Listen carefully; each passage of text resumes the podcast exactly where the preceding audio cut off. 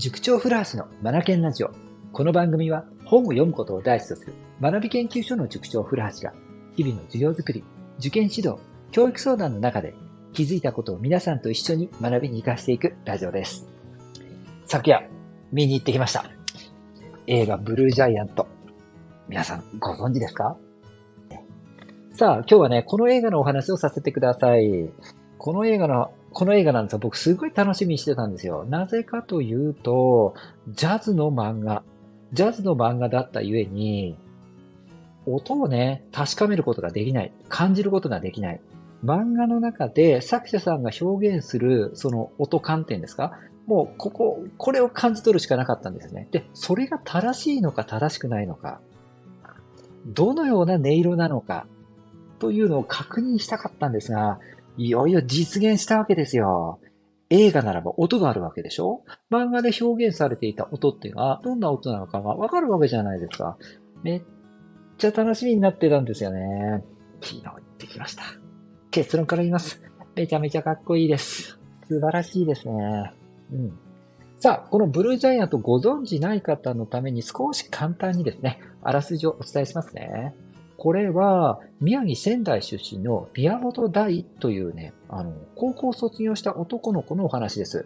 で、この子がですね、ひょんなことから、ジャズプレイヤー、サックスのジャズプレイヤー、この音にですね、衝撃を受けてですね、うん、この世界のナンバーワン、サックスジャズプレイヤーになるんだ、と、世界一を目指していくという成長物語です。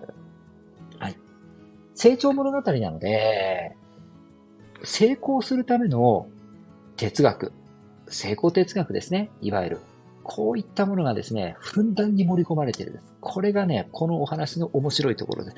だから、経営者さんにも読まれてるようですし、音楽に、音楽をなりとされる方方々にもね、読まれているようですし、うんあの、登場人物が結構いるんですが、その、脇役に当たるような人たちも、ポソッと言った一言が、ぐさっと刺さったりとか、心に残ったりするんですよ。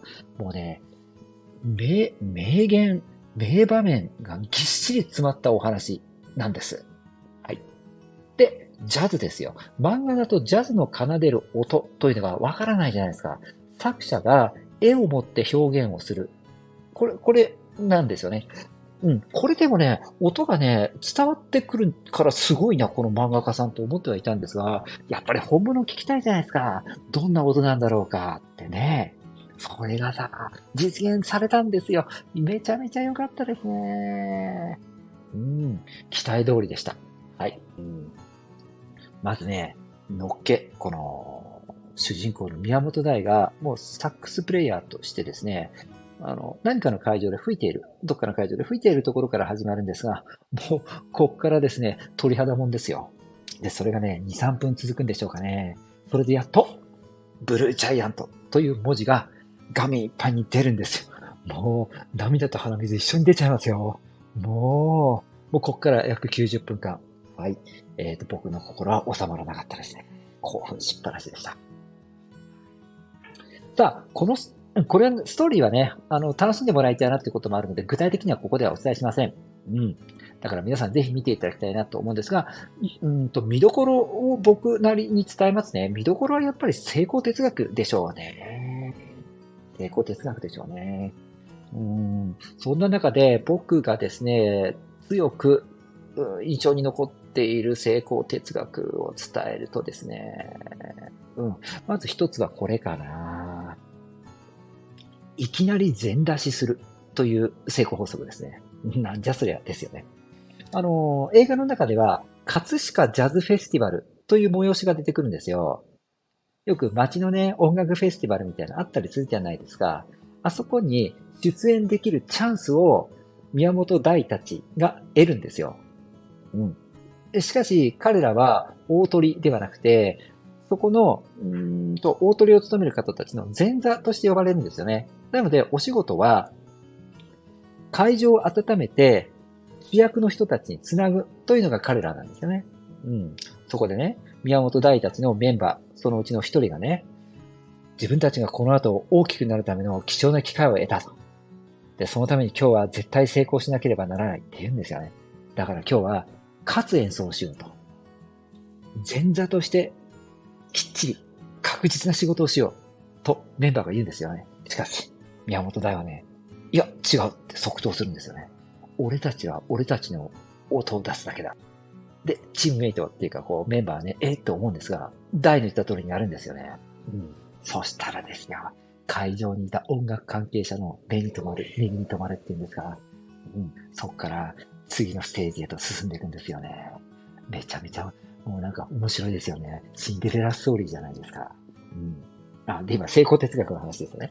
あのー、ビジネス書とか成功哲学の本を読んでると、うまくいく人とうまくいかいかない人の違い、比較っていうので、うまくいく人は自分の持っている知識とか力、力ですよね。こういったものを最初から細部にわたって、えー、っと、気を張り巡らせながら、丁寧に丁寧に全神経集中させて取り組む。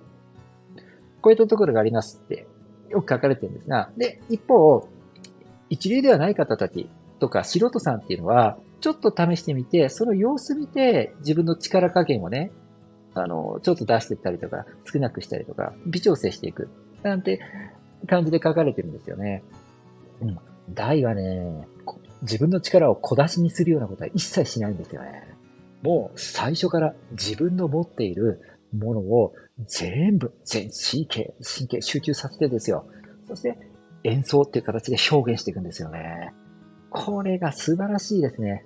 あ気持ちいいぐらいに、こちら側に、うん、そうだよな。自分の仕事とか生き方も、小出しなんかにしてちゃあかんよな。これ、気づかされるんですよね。うん、で、これがやっぱり人生切り開いてるんですよね。うん。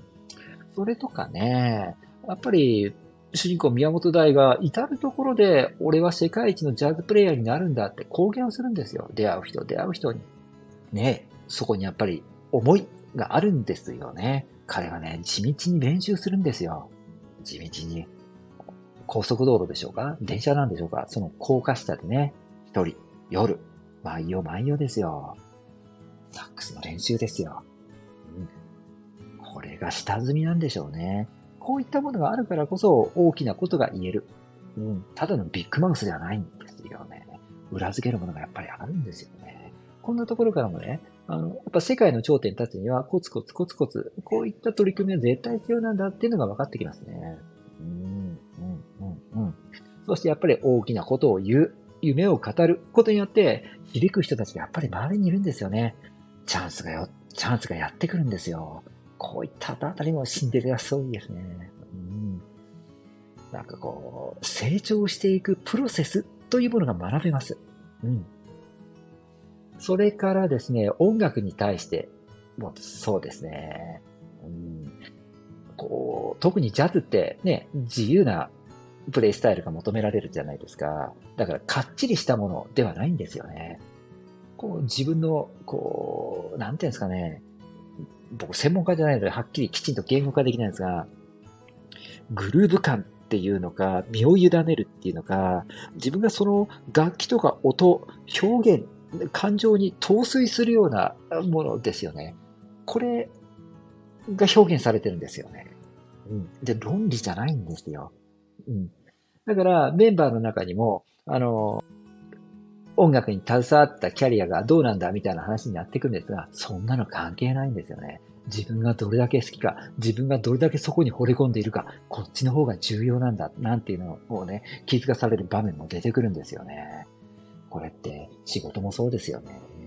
いやいややってる人の仕事、ね、好きでやってる人の仕事、ね、例えば花屋さんで言うなら、花を売るのがめんどくさいなと、一本ずつ売るなんか全然生産性高くねえじゃん、なんて言って思ってる人から花を買うのと、このお花がたった一輪でも誰かの生活をね、明るくさせてくれると思うと、なんかワクワクが止まらないんですって言って、思って仕事をしてる方と、の花とどちらからから買いたいですか？ね。情熱なんですよね。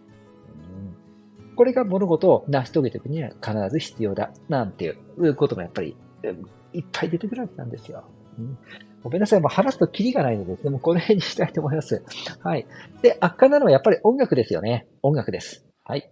えっ、ー、と、超一流のジャズプレイヤーたちが集められたようなんですが、その中でも若手に絞ったという話を聞いてます。はい。主人公が18歳、それから、そのバンドメンバーも全員18歳なので、若い音を表現したいってことで、音楽関係者もそこまでこだわってようですね。うん。お年を召したジャズプレイヤーたちを招集したのではなくて、若手で固めたようなんですね。その中にも我が浜松出身の上原ひろみさんも入ってらっしゃるわけなんですよ。ピアノ注目ですよ。うん。漫画の中に出てくるピアニスト、雪のりっていうのがいるんですが、こいつがロックのやつでね、これを上原さんが担当されるわけなんですよ。もう、めちゃめちゃかっこいいですよ。雪のりのソロ、大注目です。はい。さあ、漫画とはね、若干話が違っている部分が出てくるんですが、これはこれで素晴らしいなと思いましたね。ぜひ、漫画読んだ方でも映画楽しんで、えー、もらえると思いますんで、ぜひ見ていただきたいと思います。うん。これでもこの映画ね、あの、もう行く前からですね、見に行く前から、なんかワクワクしていてですね、止まんなかったんですよね、この高揚感みたいなのが。で、これね、映画に、映画を見に行くときの高揚感ではなくて、どちらかというと、ライブハウスに出かけるような高揚感なんですよね。うん。で、実際、ライブハウスでした。うん。映画館だけど、なんだけども、もうそこはね、ライブハウスですね。見てね。いいですね。なんかこう、体が自然と揺れちゃいましたもんね。うん。映画館でね。いやー、音楽って素敵。ジャズってかっこいい。うん。で、宮本大の生き方もいいですね。うん。本当に。はい。とっても感動した映画。ブルージャイアントを見てきましたよという回でした。ぜひこの映画気になった方は会場に足を運んでみてください。はい。最後までお聴きくださりありがとうございました。リードマー・ラーモア・チェンジタグループ。素敵な一冊を。